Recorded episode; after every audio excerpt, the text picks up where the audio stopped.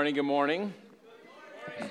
The day before Chris Gore gets here, you might want to pray for me. Him and I are having a table tennis match in my basement. He was the New Zealand like under 18 champion or something like that. So uh, if I come in a little more humbled on Sunday, it's probably not the Lord. It's probably something else. So, all right, you guys ready? We're going to start a new series called Galatians and the Gospel of Grace. And so I've been uh, looking forward to diving into Galatians. Hope you guys have some fun. So I want to uh, share a testimony. This one uh, came in.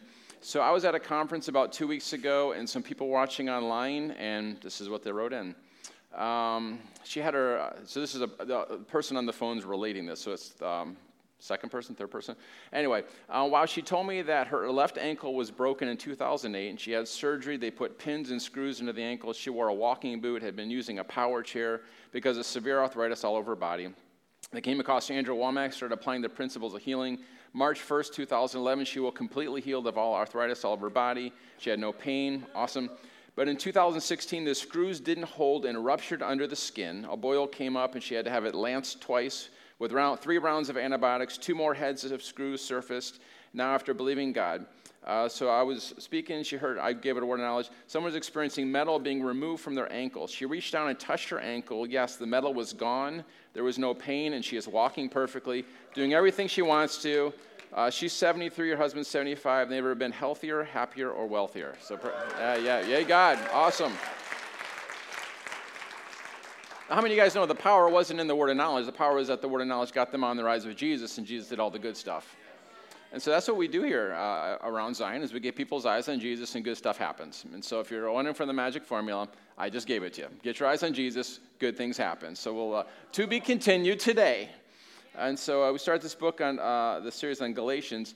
And a lot of times people, it's called the, uh, the Gospel of Grace, what I'm calling this series. A lot of times when people will use the word gospel, they're not really using it in the way the Bible uses it. They're talking about like gospel music. Uh, gospel is not just a style of music, okay? It's much more powerful than that. Or it's not just another word synonymous with truth. Yeah, that's the gospel truth, okay? Here's what the word gospel means. You ready for this? It means good news. So if the gospel that you're hearing doesn't sound like good news, it might not be the good news. It might be a false gospel. We're going to talk about the false gospel. Um, here's how they translated that word uh, 300 years ago the good, glad, merry news that makes a man want to dance and leap and spin for joy. So we had a, a, guy who used to come here. He doesn't come here anymore, and it's not because of this incident. But he, um, so he had a friend over who was super into the lottery, and so, so they, um, they, they taped the lottery that night, and then uh, his friend. So you know, so the thing already went, and his friend went out and bought the winning ticket afterwards and switched the ticket with them. And at 2 a.m., they remembered to watch the lotto, and so they, uh, they, you know, they put it on there. And so this friend thinks he has the winning lotto ticket because they, you know, they, switched it. It's too late. It's not really the winning lotto ticket, right? So he switches it, and it's like seven, se- seven. Hey, seven, ten, ten, ten. You know, oh, three, you know, it gets on there. And so this man is, uh, you know, he thinks he's won the lot. I mean, a horrible joke, horribly cruel joke. Like, like kind of funny, but not funny. What is this man doing? He's dancing and leaping and spinning for joy because he has just heard good news that he won some money. I got some good news for you. The gospel is way better than you winning the lotto. I hope you believe it by the end of this series, all right? So um, that's the response to hearing the good news. When you hear good news, news by definition is something that has already happened. It's not a whole bunch of things that you must now do. Amen. It's not a list of things that must be done. All that must be done for man to live in perfect union with Jesus has already been done for you. That is the good news. The gospel is not a call to do something, but it's the announcement that who, the one who stood for all, Jesus Christ, has done it all on our behalf. So turn me uh, to Galatians chapter 1. Paul is writing to a church that he brought the gospel to, and he just takes off the gloves. A lot of times he's like, Grace and peace to you from Paul, da da da, I'm an apostle. And like, he's, no, no, he just comes out swinging, okay? Uh, he is, he's angry, he's irritated at them, okay? So listen to uh, Paul in Galatians 1 6. I'm astonished that you are so quickly deserting him who called you in the grace of Christ and are turning to a different gospel. I want you to notice throughout the book of Galatians, the term gospel and grace of Christ are used interchangeably. The gospel is the grace of Christ. When you're experiencing the grace of Christ, you're experiencing the good news of Jesus, okay? Verse 6, let me read it again. I'm astonished that you are so quickly deserting him who called you in the grace of Christ and turning to a different gospel. Not that there is another gospel, but there are some who trouble you and want to distort, distort the gospel of Christ. The Living Bible says they're throwing you into confusion. So, how are they doing that? How are they throwing them into confusion? Here's how the Amplified says it they're perverting, twisting, changing, and distorting the gospel of Christ. Let's go back to the English Standard Version, verse 8. But even if we or an angel from heaven should preach to you a gospel contrary, it's interesting that like some of the false religions had an angel come and preach to them a gospel other than one. Like like Mormonism, the angel Moroni came. Like even if I like didn't how did we miss this part? You know, even if I or an angel from heaven should preach to you a gospel contrary to the one we preach to you, let him be cursed. Guys, this is like so strong language here.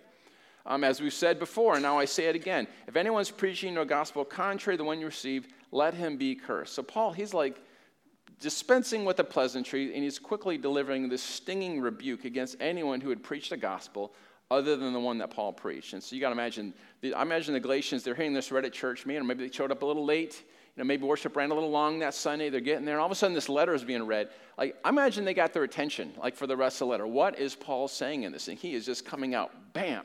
You guys are cursed if you believe. I'm like, man. So, um, has anyone ever had food poisoning? Isn't that just a wonderful thing? Isn't that just, yeah? Oh, wow, a majority of people, yeah. And so I remember there was this steak restaurant called Mountain Jack's in, uh, in, uh, in Michigan. And so I went there for some special occasion, and, um, you know, it's about midnight, and I'm realizing something ain't right down south here, right? Like something, something's going bad. And so I will spare you the graphic details, but let's just say I lost 12 pounds that night the hard way. Okay? I was going to write a book about it called How to Lose Weight Without Diet or Exercise, but I didn't think anyone would really like the diagrams in it. Okay, so. And, and the thing is, is uh, you know, I let them know because I, I, didn't want other people to get poisoned from this thing. So I emailed them in. I'm like, hey, you know, I lost 12 pounds the hard way. It's, it's been terrible. I'm up all night. And they wanted to give me a gift certificate to eat there again. I was like, I was like, no, thank you. you know, I'll, t- I'll take the refund instead of uh, chances with my life, right? And so here's the deal many people are going to churches looking for good food, but they're getting food that looks good but is rancid for their souls. And they're getting spiritually sick and they're eventually giving up on God, even though they never encountered God in the first place. Guys, the problem isn't with the church today. The problem isn't with God. The problem is that many are perverting, twisting, changing, and distorting the gospel of Christ.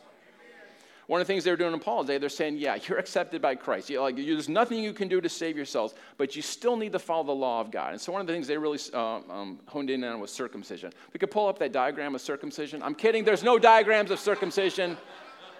of course not. How could you ever think so? So here's Paul's response. Here's what Paul's response. Let's go to Galatians 5:11. I'm just kind of painting a picture. We're gonna we're gonna really nail the false gospel here. But Paul says this in Galatians 5:11. But if I, brother, still preach circumcision, why am I being persecuted? In that case, the offense of the cross has been removed. I wish those who would unsettle you would emasculate themselves. Do we need to bring up that diagram? What, Paul, what's Paul saying? He's saying, hey, why stop with circumcision? Why just cut a tip of it off? Why not chop the whole thing off? He's saying, go big or go home. If, and if you guys are going to circumcise, you might as well do the whole thing. Uh, here's what he says in Galatians 3. Let's, let's kind of take it 1 through 5. Oh, foolish Galatians, who's bewitched you? Who's put a spell on you? Like, how, how is your thinking so confused? It was before your eyes that Jesus Christ was publicly portrayed as crucified. Paul's overwhelmed if they're abandoning grace for legalism. He's like, why would you guys leave the grace of God for legalism? He had depicted the work of Christ so graphically to them, it was as if they saw Jesus portrayed. They, they clearly understood. He did this on my behalf. I don't have to die. He took all this for me. If a person truly understands the message of the cross and he understands grace, Jesus didn't just give you a token sacrifice and it gets us in the door, but now it's up to us. No, he paid for you the whole way through. There's no sacrifice, no amount of effort, discipline, spiritual disciplines, sinlessness, there's, there's no amount that we can do to add or replace the sacrifice of Christ. Christ does not just get you in the door and then you're on the performance plan. Preaching that our own holiness is required to receive from God is voiding the sacrifice of Christ. So we hear sermons like, you need to pay the price. No, you need to believe that the price was paid. And if you have to pray to get there, pray to get there. But your prayer isn't up there impressing God. Jesus rose from the dead. Can't you even get out of bed an hour early? Legalism works. I'm not saying it's not a good idea to get up. I'm just saying God's not getting excited that you're getting up early. Your getting up early may help you grab hold of what He's already paid for. How are we doing? You're not desperate enough. You got to be desperate. Nowhere in the Bible is desperation a condition for receiving from God. Faith was. You aren't hungry enough. When are you ever hungry enough? I'm so tired of the hunger teaching. You got to be hungry. You got to be hungry. What's it do? It has you continually looking inward to meet qualifications for God. That's a road for depression. Good, have fun with that. Verse 2, let me ask you this Did you receive the Spirit by works of the law or by hearing by faith? Did you receive the Holy Spirit because you were desperate enough? Did you receive the Holy Spirit because you got enough sin out of your life? If you want the anointing to flow, you've got to be holy. I'm not saying it's not a good idea to be holy because when you sin, you're confused, you invite in the devil, it makes it harder to receive from God. Sin changes the way you feel about God, it does not change the way God feels about you. Sin does not change your relationship with God, it changes your relationship with the devil. You become a slave to whomever you obey. How are we doing? Did you, did you, receive the Spirit by works of the law or by hearing by faith? The obvious answer is it's faith alone that, rep- that produced this dramatic change in them. He's saying if you started by faith, how are you so stupid to think now you're going to continue in the things of God by your awesome performance? Verse 3 Are you so foolish? I mean, listen to this language. It's like slap, slap. Like the, the Galatians, they got to be like, oh my gosh. Are you so foolish, having begun in the Spirit? Are you now perfected by the flesh? In other words, are you trying to obtain your goal of godliness and moving in spiritual gifts and doing all these awesome, awesome things by your human effort or by faith in Christ? Verse 4 Did you suffer so many things in, in vain, if it was indeed in vain? Does he who supplies the Spirit to you and works miracles among you do so by works of the law or by hearing with faith? Works of the law has always been man's attempt to please God. Let me read verse 5 again. Does he who supplies the Spirit to you and works miracles among you do so by works of the law or by hearing with faith? The point he's making anyone whose God has used hasn't deserved it. Remember?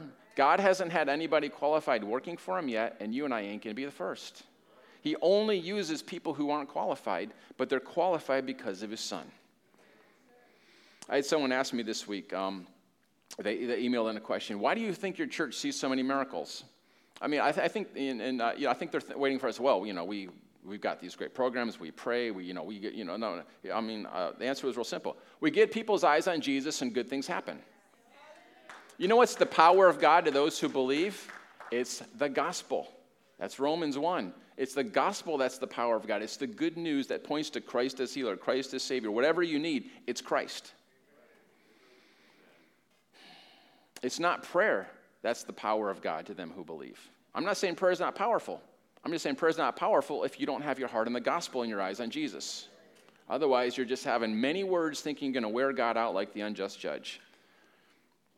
I had somebody uh, uh, ask me about miracles, and they said, um, Do you guys do all night prayer meetings? I remember my wife and I said, No, at least not on purpose. I mean, sometimes God spontaneously gives you one and you're up all night. Um, you guys do corporate fasting? No, we try not to. Know I mean, so it's like, uh, like again, I, if you want to fast and God's leading you to fast, do it. I mean, I, you guys know my favorite fast is the Darius fast in the Bible. Remember, he fasted all night because Daniel was in lion's den. So yeah, we do the Darius fast around here a lot. Oh, that was better than that. Come on, you guys.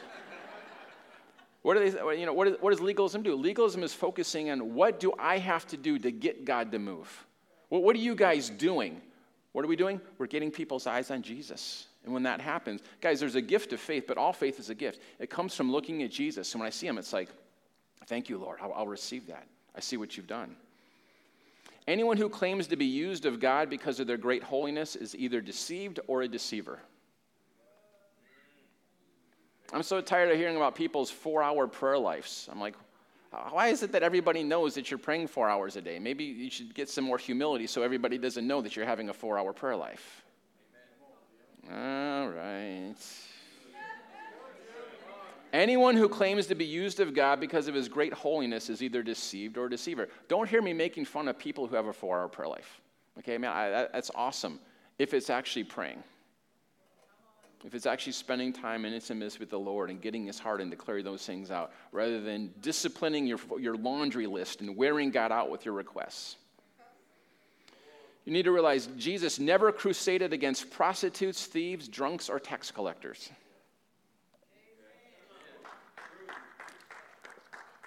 Boy, the religious person loves to crusade against Republicans, Democrats, prostitutes, thieves, drunks, tax collectors, government. I'm not saying that we shouldn't speak up against evil. Jesus made these people his friends. One of, this, one of the indictments that the religious group had against him is this man eats with sinners. This guy's are friends with the scum of the earth. Oh man, wouldn't that be an awesome accusation for the church today? The strongest and angriest words from Jesus' mouth in Scripture were against the Pharisees, not against the Romans. The religious people who loved the Bible and loved God, but they told people that come to, to, come to God by their accept, if they were going to get accepted by God, it was going to be through their performance. Guys, this is the message that's at the heart of all religion. It leaves people looking for a good meal, but they're double over in pain, exhausted, wondering why they're spiritually diminishing. Religion is dedicating yourself to the rules and the rituals and the formulas by which you can come to God. There's a reason for devotion, there's a reason for this dedication. It's so that God will be pleased with me and accept me and use me. He says that's filthy rags. It's menstrual rags, according to Isaiah. It's dung, according to uh, Philippians. All religions of the world are the same. There's this, distance, there's this distant God that we must reach out to and try to please by obeying his laws written in a book. That's the heart of every religion. And these laws are usually entrusted to the elite of religion, usually in book form, who interpret them to them and let them know what the rules are. All religion, wherever you find it, is man reaching upward, searching for a way to please God, of whom he's kind of afraid.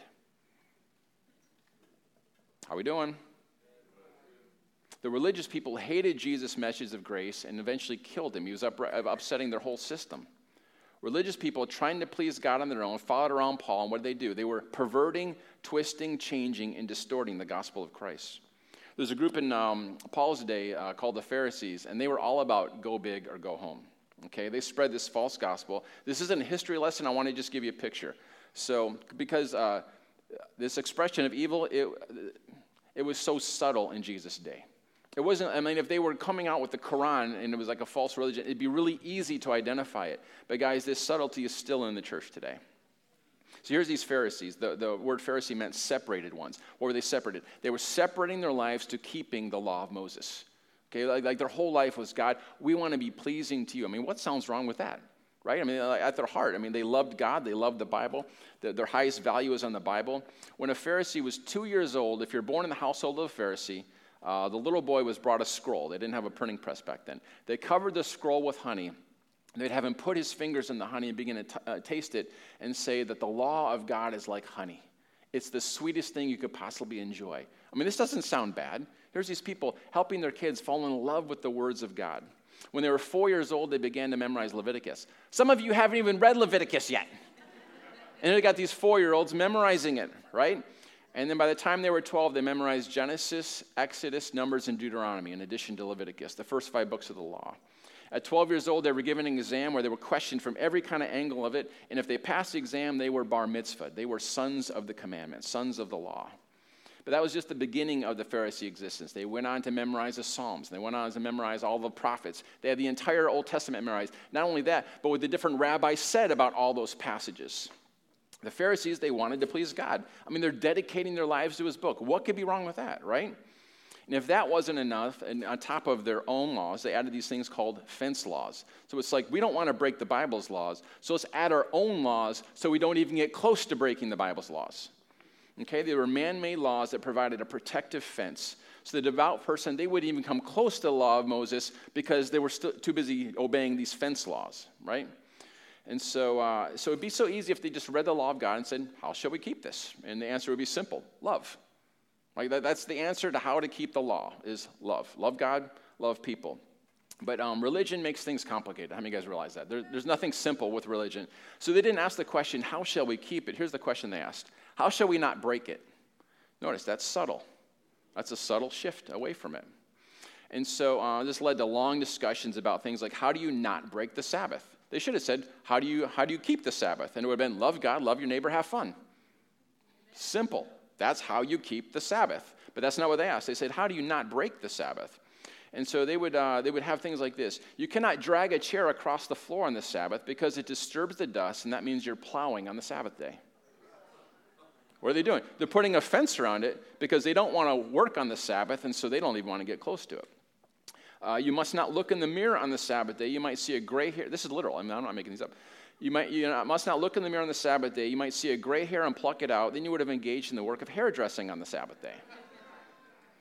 It was a bunch of uh, Pharisees that were called the bleeding Pharisees. And so the law says, Thou shalt not commit adultery. So these geniuses says, Well, if you never will look at a woman, um, it's going to be difficult for you to commit adultery, which I guess is kind of true, unless you're doing some kind of like blind miming. I don't, I don't know how it would even work there. And so the thought was, you won't commit adultery if you never look at a woman. So here's what they did. If they're walking down the street and they saw a woman, they would close their eyes. And so there was a lot of trees in Israel, and they would run into trees trying to avoid looking at a woman. This is true. And they had scars and cuts on their forehead, and they were known as the bleeding Pharisees, and they were revered for this because they were obeying the fence laws. So Jesus comes and he says this in John 5 39. You search the scriptures because you think that in them you have eternal life. And it's these scriptures that bear witness about me.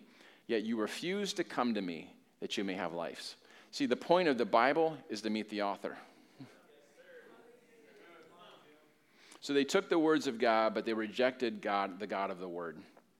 And so they had the words of the covenant without the covenant relationship. And so they had the book, but they didn't have God's relationship. So I remember uh, my son Wesley. So he's out of state. I got permission to use this illustration.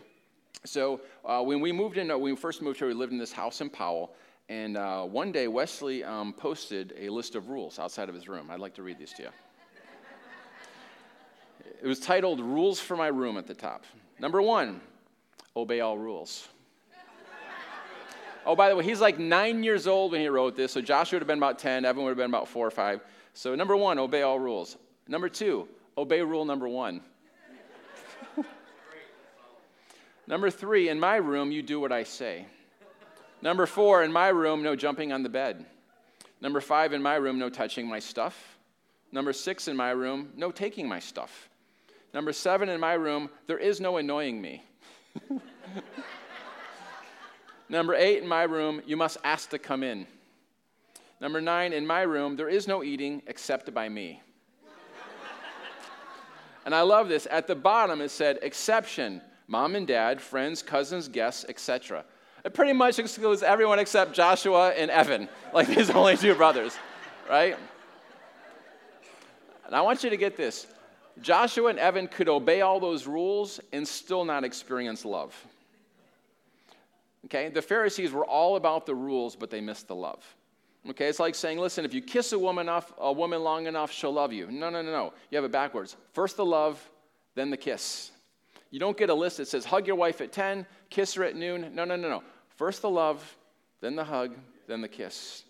They'd memorized, the Pharisees had memorized the times and hugs and moments of the kiss, but they did not know who they were talking to.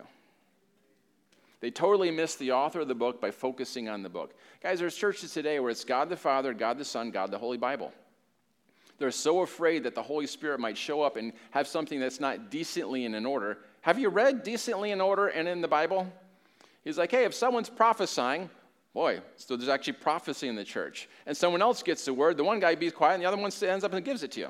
They got messaged in tongues and interpretations of tongues. They're singing in tongues. Peter's preaching in the middle of, of, uh, of his sermon in, uh, at the house of Cornelius. They get filled with the Spirit, begin speaking in tongues, praising God. In the middle of the sermon, everybody does it. God's idea of decently in order might not be the same as the church down the street's idea of decently in order, which is show up, pay up, and shut up. How we doing? All right, I'm getting a little feisty. I gotta watch it here. So the way, the way that it, yeah, I wrote this down. Some churches are more afraid of the Holy Spirit showing up with gifts of the Spirit than they are the mark of the beast. It was early this morning when I wrote that. Just forgive me. It was just it was a weak moment. Hadn't had breakfast. There's a way that it creeps into our lives today. It's very subtle uh, when they come to the kingdom of God, they hear the right message. The salvation by grace, it's free, you can't earn it. Come on in, Jesus accepts you just the way you are. And then they take you into a back room, they say, okay, you got to read the Bible every day, you got to go to church, here's a tithe envelope, you got to do this, this, this, and this. Salvation is this free gift. Now, here's, a, here's the new old covenant. We give grace to the drunkard or the prostitute who are not born again. We tell them God loves them, He wants to help them, but let them get born and sin again. They're the very people that, who told God how much they love Him are now condemning them to hell. That's not the gospel. We are not saved by grace, then maintained by works. The false gospel creeps in and is perverting, twisting, changing, and distorting the gospel of Christ. Oh, I see, I'm saved by grace, but to keep God happy with me, I've got to be hungry enough and pray more and fast enough. Don't get me wrong, I think it's a good idea to read your Bible, give of your finances, fellowship with unbelievers, but you don't do that to get on God's good side. You're already on God's good side. Now let's go explore the kingdom together. I read the Bible because He's pleased with me and I want to see what's available to me by inheritance. Guys, it's a book of inheritance. Inheritance is you get what somebody else paid for. Do you guys realize the Bible is the only book that when you read it, the author shows up? You may secretly believe that you would be more acceptable to God if you could perform better, and you're deceived if you believe that. You will be no more accepted by God 1,000 millennia from now, burning in His glory in heaven, than you are this very moment if you're born again. Believers are being influenced by this false gospel and they secretly harbor this idea if only I had more willpower, if only I could keep my promises to God more, if only then God would love me a little bit more. Growing up week after week, I heard this uh, you know, in, in church all the time. And here's the message of religion you're not doing enough, you need to try harder. After hearing this, my heart wanted to please God. I would rededicate my life to God. I would promise Him this time would be different. The idea, God, accept me today based on my promise, and I'll pay you this week with my performance. Remember, um, remember Popeye? Uh, remember his friend Wimpy? I'll gladly pay you Tuesday for a hamburger today. Say, God, I'll gladly pay you if you'll just forgive me now. My flesh gets a little bit of buzz from it. My flesh feels good. Man, I made a promise to God. Look what I did. Look how committed I am. Look how dedicated I am. Surely He's going to accept me now with this level of dedication. How many times have you sat down with another believer who feels that God has rejected them because they failed in some area of life? Some sin, some something. And um, the idea God's happy with me when I'm doing good to keep the law, but when I don't, He rejects me and He may want to discipline me harshly. So I would hear this illustration growing up, and um, this is probably the stupidest illustration I've ever heard. And so it was taught as truth. You guys ready for this? Maybe you've heard this illustration. There's the shepherd. And, you know, and he goes after the one sheep, and, and when he finds a sheep who wandered off, he takes the sheep and takes his staff and breaks the legs of the sheep so that the sheep will it's for the sheep's own good, so that he doesn't wander off again. But you know, then he picks the sheep up and wears it like a scarf, and even though he's being disciplined, he gets the intimacy with the shepherd. What? What kind of abusive stupidity is this? That's not in the Bible. It says he's a shepherd. It doesn't say he's the break the leg shepherd. the Lord is my shepherd. It doesn't say the Lord is my abuser. He's my abusive, crazy, neurotic shepherd. Just because someone from the uh, pulpit uses the word shepherd doesn't mean everything they say after that's in the Bible.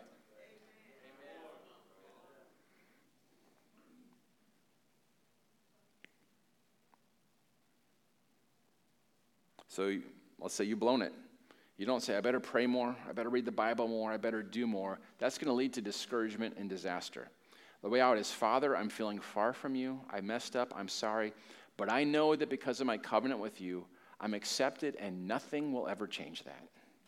I'm seated in heavenly places with you right now. Even if I can't feel that, I know it's true. I love Romans 5.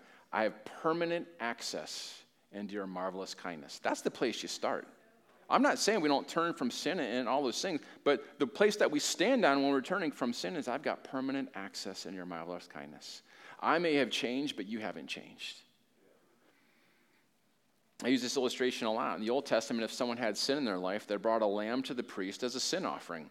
And the priest would inspect the lamb to see if the, uh, if the sacrifice was acceptable. He never inspected the person. When you're coming to God, He's not looking at you to see if you are acceptable. He's looking at the Lamb. That's why He made you one with His Son so He could delight to treat you as if you were Jesus Himself. If you're a believer, God is not dealing with you based on your performance, He's dealing with you based on Jesus' performance.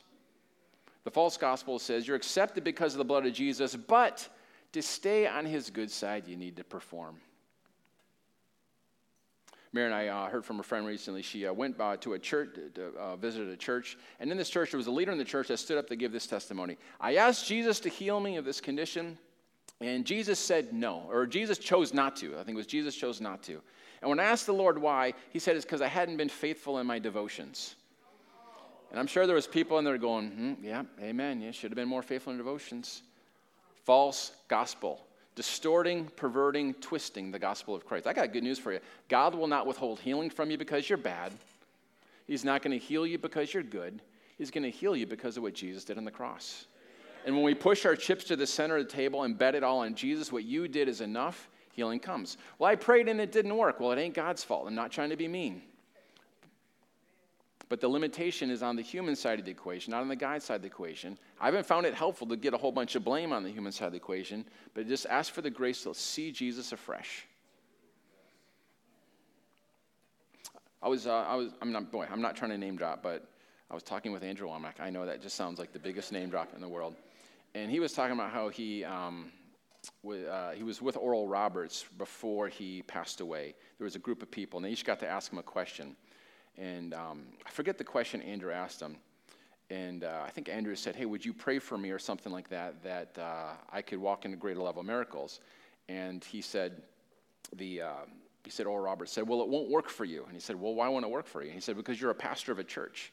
And then he was like, No, I'm not a pastor of a church. I travel around. He said, Okay, it'll work for you. And so I said, Andrew, why won't it work for a pastor of a church? He said, Because most of the time, pastors, they have to see the people that they pray for who don't get healed instantly. So they change the gospel to fit the narrative and they start to blame God and He's sovereign and who knows, His ways are mysterious. Guys, it may ease the pain of the pastor on the short term or the person receiving it, but ultimately, how could you serve a God who may put sickness on you to teach you a lesson?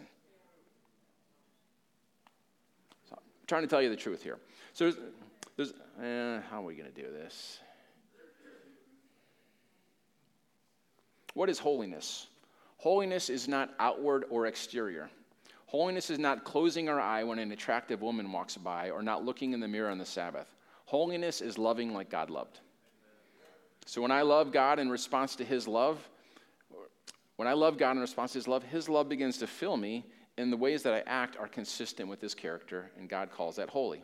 See, human love, you love because of how the person is and how they respond. They deserve my love. They're lovely. And so it's like, because of the way they are, I'm going to love them.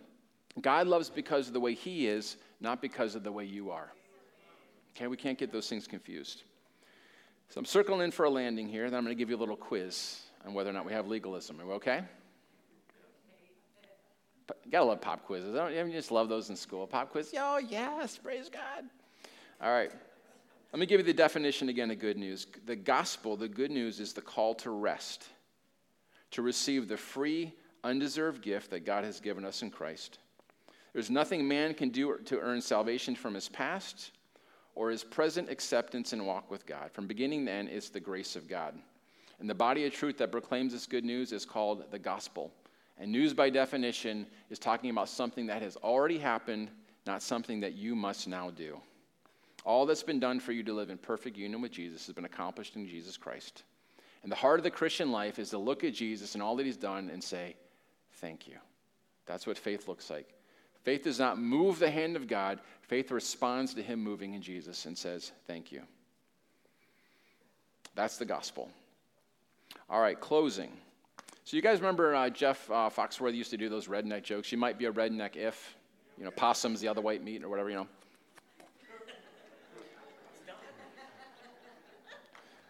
Some of you, that's your big takeaway. That, po- that yeah, yeah, possum has always been the other white meat. What are you talking about? Yeah.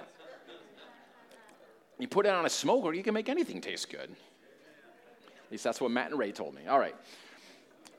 All right, you might be a legalist if. Are you guys ready? Some of these might not be as funny as the Jeff Foxworthy joke. Okay, like we're all smiling and everything. Okay, some of these are going to cut. All right, here we go. I can't. I, that's the worst setup now. All right. Again, not trying to be mean. What I'm trying to do is expose it so we can put it with the grace of God and chop it off.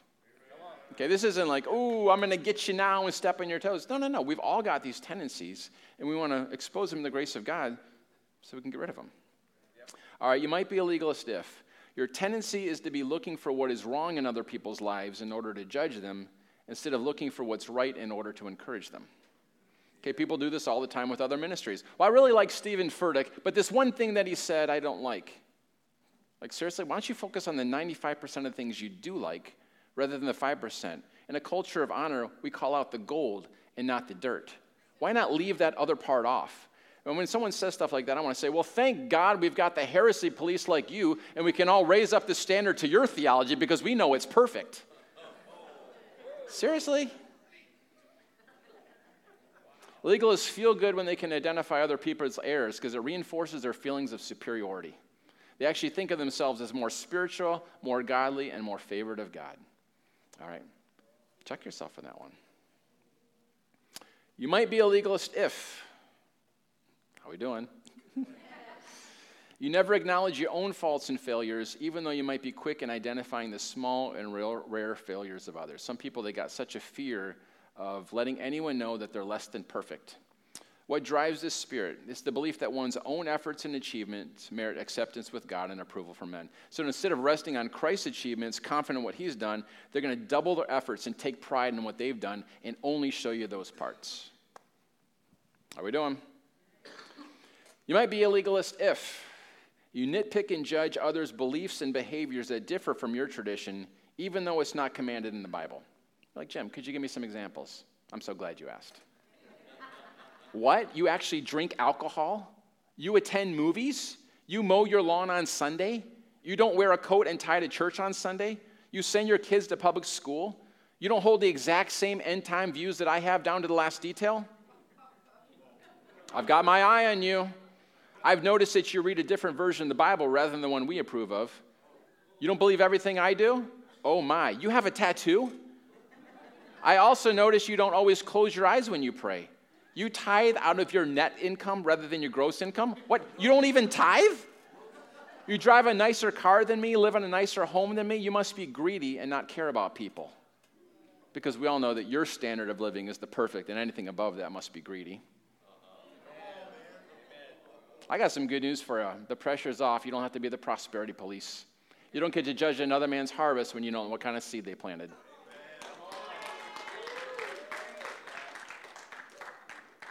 Last one. You might be a legalist if you believe you need to do something to receive the blessings of God. One of the most common questions I get asked is what do I need to do to insert the phrase blessing? What do I need to do to get God to prosper me? What do I need to do to get God to heal me? What do I need to do to receive the blessings of God? It's usually followed by an explanation. I've been praying, I've been reading my Bible, I'm going to church, I've been confessing the word, I've been paying my tithes, yet I don't seem to be getting my prayers answered. In that question and explanation, it lies the root of the problem. They fall into the trap of linking God's response to their performance. They have not properly understood the balance of grace and faith. Guys, grace by definition means unmerited, unearned favor. Grace is God's part before you ever had a need, He provided it. There's nothing you can do to influence. He already said yes. Faith is our response to what God has done. It's not our chance to earn God's favor. He already paid for it before you were good or bad. Faith is our positive response to God's grace. So here's the good news, guys. There is, if you're a believer, there is no distance and no separation between you and God. You can't even put a piece of paper between you and God because the Trinity has come to live inside of you. If you want to know the Trinity's address, it's y'all. It says the Holy Spirit has become one with your spirit. Jesus said, My Father, Jesus said, Me and my Father, that's Jesus and Father, two other part, two parts are coming to make our home in you. You couldn't get, listen, you can't get any more close to God, otherwise, the Trinity would be in danger of becoming the quaternary, whatever the, the, the next thing would be. So, um, Micah gave me a word, a word today uh, out of Colossians that uh, he felt like this was a word for the church about putting some things to death and uh, to put some things on the chopping block. And so I think there's some beliefs that maybe we need to do. And guys, we, guys, I, I fall into these things. I'm not coming here with fingers pointed. I'm coming here to expose the light so we can all put these things in the chopping block and say, you know what, maybe I've been a little critical. And there's that legalistic superiority thing. Maybe I've been thinking I got to do something to please God. So I want us to just take a moment, and um, I would imagine something hit you somewhere in this message. And um, let's just put it on the chopping block and allow the grace of God to say, you know what? You don't have to carry that mess anymore. You don't have to carry that heavy burden. Remember, his yoke is easy. Yoke was uh, something that they put a, weight, uh, a wooden weight that they put on an animal's neck. And uh, the secret of the easy yoke is let Jesus do all the hard work. His yoke is easy. Why? Because he's doing all the pulling. So let's just, uh, let's just take a few moments and uh, just put these things up to the light of God and say, God, I'm receiving your grace. Uh, God, I, I, see that you paid for me to walk free of these things, free of performance, free of, free of the superiority. And when you see how good he is, that grace of God makes it wash away. So let's take about 30 seconds on that.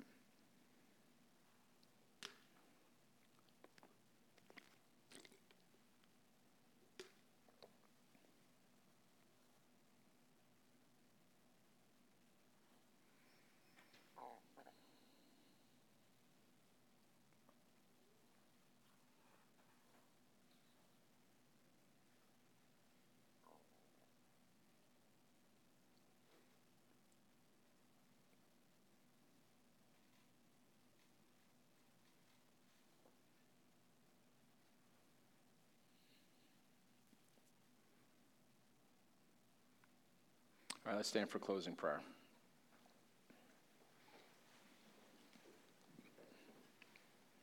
My pastor is Cleddie Keith. He's the hungriest man I've ever met. He's just an awesome man of God. I love him. And one of the things he does, he makes up these funny songs. And uh, one of them was um, I'm pushing my chips to the center of the table, betting it all on God. And uh, I can't sing it like he does. He's got several verses. It's hilarious and powerful all at the same time. But uh, as, as, we're as we're kind of, as we are wrapping up here, um, I imagine everyone in here has got something that they're wanting God to do on their behalf. Um, whether it's receiving a healing, an answer to prayer, something for the family, protection, you know, prospering you, whatever it might be. And uh, I want us to just maybe as an act to uh, push our chips to the center of the table, whatever that thing is. Uh, it's, it's not going to come because you're, if, you know, your finances aren't going to be blessed because of your financial wizardry or anything like that. It's, it's because he already said yes. There's things we can do to cooperate with that. I'm not saying that, but I want us to just reinforce in our minds that it's because of what Jesus has done. Again, it doesn't mean we're going to sit in the couch and everything's going to just fly into our mailbox and, and be all right. But the blessing starts with Him, not with us. Okay? So, uh, Lord, as we, uh, as, we, as we close this out, we are so thankful for the finished work of Jesus. When you said, It is finished it was completely complete. You didn't leave anything out for us to walk in life and godliness and authority. And so, Lord, why don't you guys just get your chips ready here?